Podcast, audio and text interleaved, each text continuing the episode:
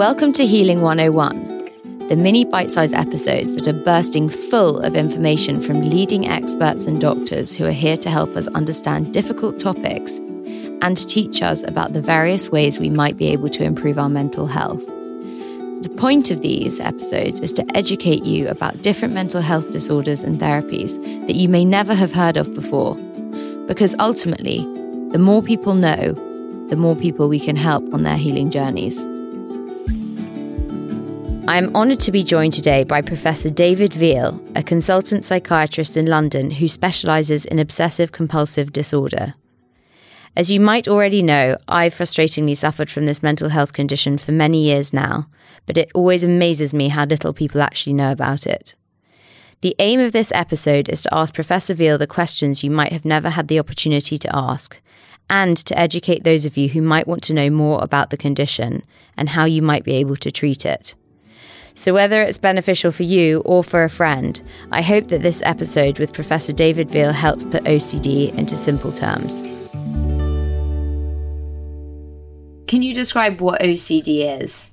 I mean, we all know that um, it's very casually thrown around as a term that when people say, Oh, I'm so OCD, I can't walk on a ladder or I can't walk on the cracks on the pavement. But what does it really mean when you actually suffer from OCD? OCD is a condition characterized by the presence of obsessions, compulsions, and usually both. And it's also usually characterized by avoidance behavior. So, an obsession is a distressing, intrusive thought, image, sensations, urges that can be triggered by perhaps particular objects or events, or it may just be a thought that just pops into your head. And they're frequent, unwanted, distressing, and usually against your values and difficult to control or get rid of.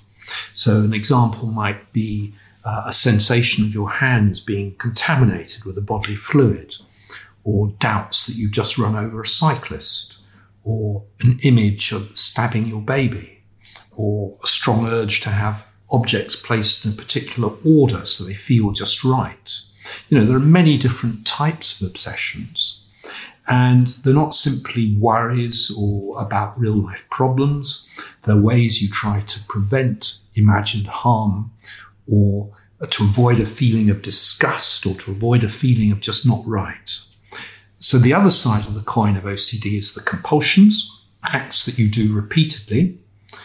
They can either be observed by others, for example, checking a door is locked until you feel comfortable, or it can be a mental compulsion that cannot be observed. For example, uh, saying a certain phrase in your mind and the belief that will prevent something bad from happening. And the third part I'm saying is the avoidance behavior. So you may be avoiding situations to try and prevent feeling anxious and not having to carry out a compulsion, or just it, it just prevents from triggering an obsession what do you think are the most common forms of compulsions that you come across? And what are some of the most unusual ones that you've come across? Oh, so the most common ones are things like hand washing and cleaning, checking, especially things that try to prevent harm, like door locks, and seeking reassurance. Those are the most common ones. But mental compulsions are also very common. And these are usually things like trying to repeat a certain phrase or some sort of magical thinking to try to prevent some harm from happening. Um, what's the most unusual one? Ooh, I think I'll have to come back to that one. I can't think of something immediately to my mind, but they can get extremely complex, especially the ones done in one's head. And my only observation is that the more intelligent you are, the worse the mental compulsions are because you don't have to do them physically. You can just do them all in your head. And so it just makes it worse, more complex. And you identify a particular person who is more susceptible to OCD? What character traits do they tend to exhibit? Oh, well, that's even more tricky. I mean, part of the problem is just being human. um, because, you know, you don't get OCD in crocodiles and rats and things. Uh, we've got a tricky brain. You know, the loops that we develop in our mind are very difficult to manage. And, you know, don't forget heritability, that at least 40% is probably inherited from your parents, and you can blame them, and, but that's not particularly helpful. And then just stuff that happens during life that's going to shape you, whether it's being bullied or criticized or abused or all sorts of stuff that shapes you. So there's no particular personality or characteristic as such that's associated with OCD. But there are lots of things in the jigsaw, many of which we don't know. So, what if someone said to you, Why do I have OCD? Why does someone develop OCD? What would your answer be? Bad luck. It's not your fault. You know, you didn't ask to be born human. You didn't ask to be born with the genes you've got. You didn't ask to be shaped as a child in the way that you've been shaped. So there are lots of many different pieces of the jigsaw, and there's no, you can't get to the bottom of it all usually. It's lots of different things that come together to make a perfect storm. So when people tell me, they say, oh, well, the reason you have OCD is because you're just trying to control the uncontrollable. So when you accept that you can't control the external world and you just begin to let go, you know, you essentially you should be satisfied and you should be fixed. So I was told yesterday by a practitioner that well the only reason that you're basically holding yourself back is because you've just got to accept the fact that you can't control the uncontrollable. What would be your response to that? Well, at one level, that may be true, but you can't just stop it. Um, these are learnt patterns of thinking and behavior that have been with you for many years. And it takes a lot of courage and practice to try to test out new ways of approaching things. And yeah, sure, it's it is about for many people giving up control, but you can't just do it. You know, it takes time and practice and courage. So, how do you treat someone with OCD? What would be the first thing that you would do, and then how would it evolve? Well, there are two treatments that are recommended and shown to be effective. The first of these is cognitive behavior therapy, which is specific for OCD. So the first step there is to have a good understanding of what the problem is and what's keeping it going. And the issue is that the person with OCD is usually treating the wrong problem. They're treating it as if they've got a dangerous contamination problem or they've got a problem with being a paedophile and really treating it as such. Whereas, of course, the problem is one of worry and the anxiety, and your solutions are what makes your obsessional doubts and fears worse. It particularly tries to target the things that you are avoiding, the things, your compulsions, and the way you ruminate.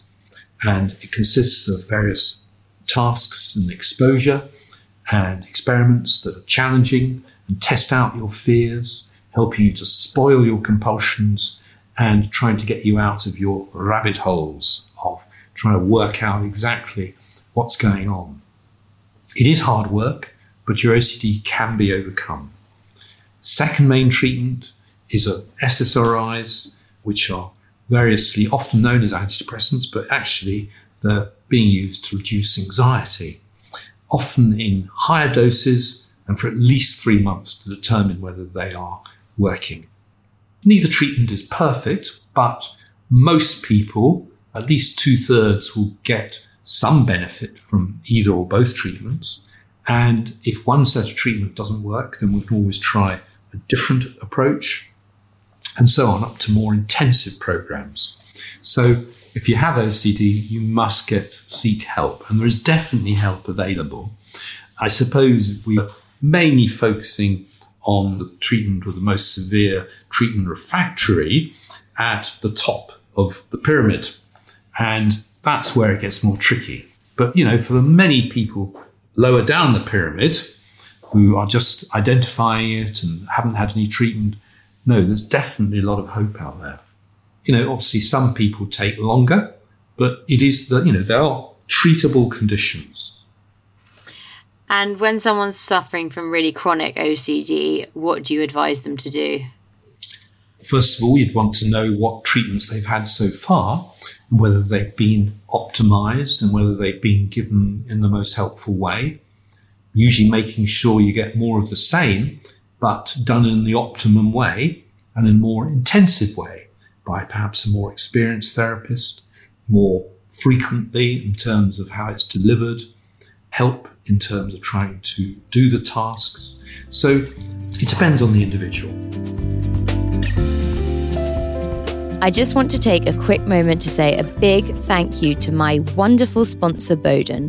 Boden is a British brand that has championed uplifting, eclectic British style since it was founded 31 years ago. Perhaps it's time to add to your collection this autumn with some new knitwear, maybe with a modern twist such as a puff sleeve.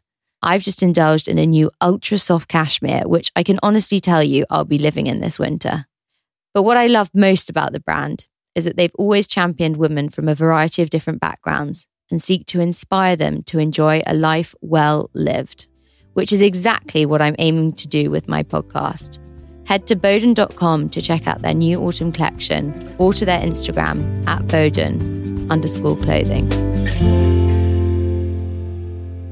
So I'm because I'm very interested in this because having had really chronic OCD myself, I I'm curious as to why there isn't more hands on help available, especially in the UK, whereby you have a mentor or you have someone who can actually do the exposure tasks with you because it's very, very challenging doing those tasks when you are just drowning essentially in OCD.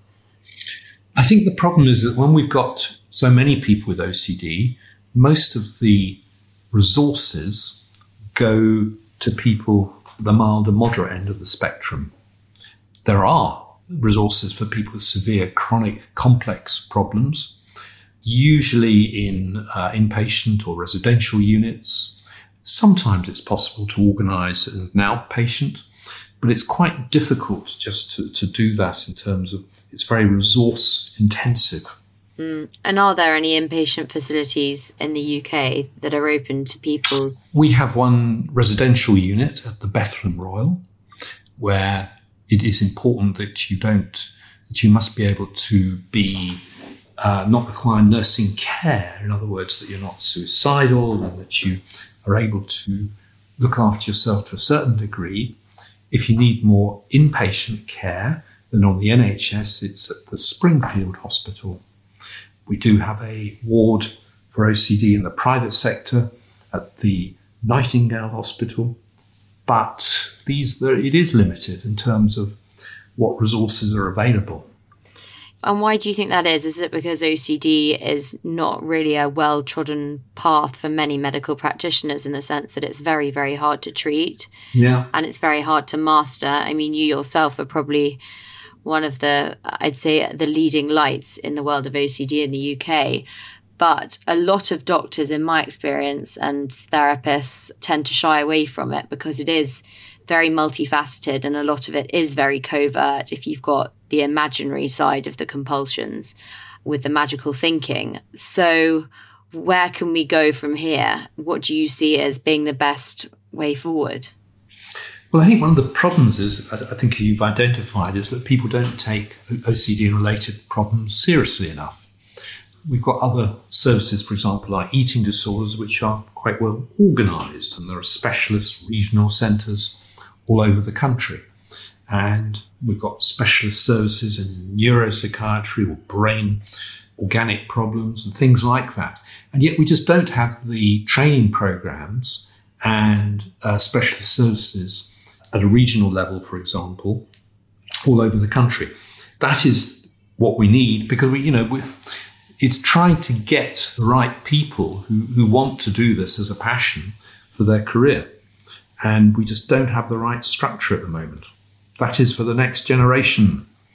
And are any advances being made in terms of neuroscience and research into the brain about OCD and how treatment can become more effective and slightly more condensed and directive, I guess? Well, I have to say that unfortunately, again, is to do with lack of investment. And OCD is underinvested in, in terms of research. And there are lots of pockets and signs of particular new treatments, new developments, and so on. But trying to actually translate that into a treatment that's available for all does take time and, and proper evaluation and so on. And it does just, it is very frustrating. And all these things do take time. And I don't see anything immediately on the horizon that's really going to translate into uh, significant improvements. I'm very interested in things like psilocybin and other psychedelics, which may be able to assist therapy, particularly when they're one off and so on. That's going, I think, is quite a promising development, but it needs a lot more research in terms of how often you have to have it, exactly what sort of dose is helpful, whether you can really combine it with the CBT at the same time, and so on. So it's, uh, God, I suppose another 10, 20 years or so before we get that licensed or properly evaluated. It's very depressing, really. I'm sorry. Don't you worry. No, I mean, it's in a way reassuring to hear for someone who hasn't really responded that well to treatment and is left feeling like a slight anomaly. And you can have some of the best help in the world and you make tiny, tiny shifts, and yet you're still very preoccupied by the thoughts the majority of the time. And they're these demons that do live on in your head. And it's very, very hard to keep going at times because mm. you feel that you know when someone's thrown everything at a problem and you're still you know only a tenth of the way to where you want to be it's a challenge yes i wouldn't forget actually all the lifestyle changes that can be made and help in improving relationships and friendships and with your family and so on because all these things are really important in helping ocd as well so lifestyle things just means things like sleep, being able to you know get to bed at a reasonable time and get up in the morning at a reasonable time. Uh, things like good diet, not eating crap and junk food all the time, being able to improve relationships, friendships, particularly in terms of helping the family. So there's lots of pieces in the jigsaw that can all be part of that. Yeah, and I think a lot of it stems from a lack of self compassion and self love. And yeah. actually, if you can work on that, slowly some of the behaviors and the compulsive element of OCD, they do just start to dissipate a bit.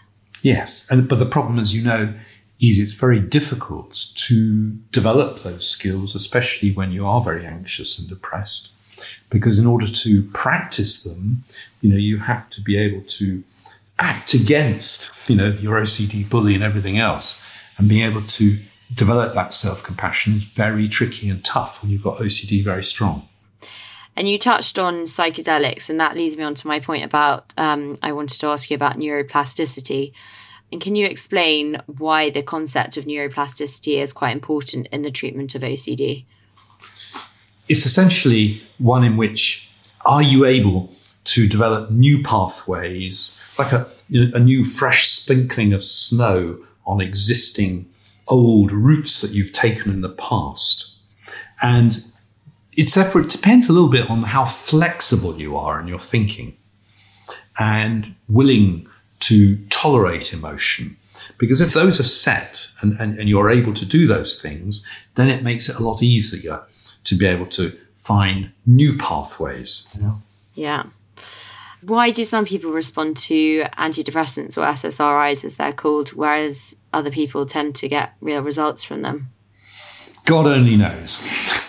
Why are some people responsive to CBT? And, and I mean, to be honest, we know that some of the things that, well, that might be associated with poor prognosis and just not responding, but we don't really know why. I mean, it is probably genetically related, you know, depending upon what particular genes you have. Yeah, well, I mean, Professor Veale, it's been an absolutely fascinating time that we spent with you. And you're also an ambassador and a trustee of OCD Action. Hmm. Where can people find that? And I know that that's a big resource for help, which I certainly didn't know about up until very recently. Um, and I think needs to be marketed and pushed out there a lot more. So, where can people find you there? It's uh, the website is www.ocdaction.org, and there's also a YouTube channel, and that's got quite a few videos from past conferences. We've got a book on overcoming OCD. It's very long, it's about 600 pages of advice and help, and that's written by myself and Rob Willson. Brilliant. Well, thank you so much for your time today. And thank you very, very much for all the great work that you do. Thank you. Thank you for listening to this episode of Healing 101. Just a reminder that if you're struggling or in need of someone to talk to, please remember to text SHOUT to 85258. Hurt to Healing has partnered with Brown Advisory to bring you this podcast. Brown Advisory, a global investment management firm, is passionate about raising awareness of mental health challenges in order to help people thrive in an ever changing world. A big thank you to Brown Advisory for supporting my mission.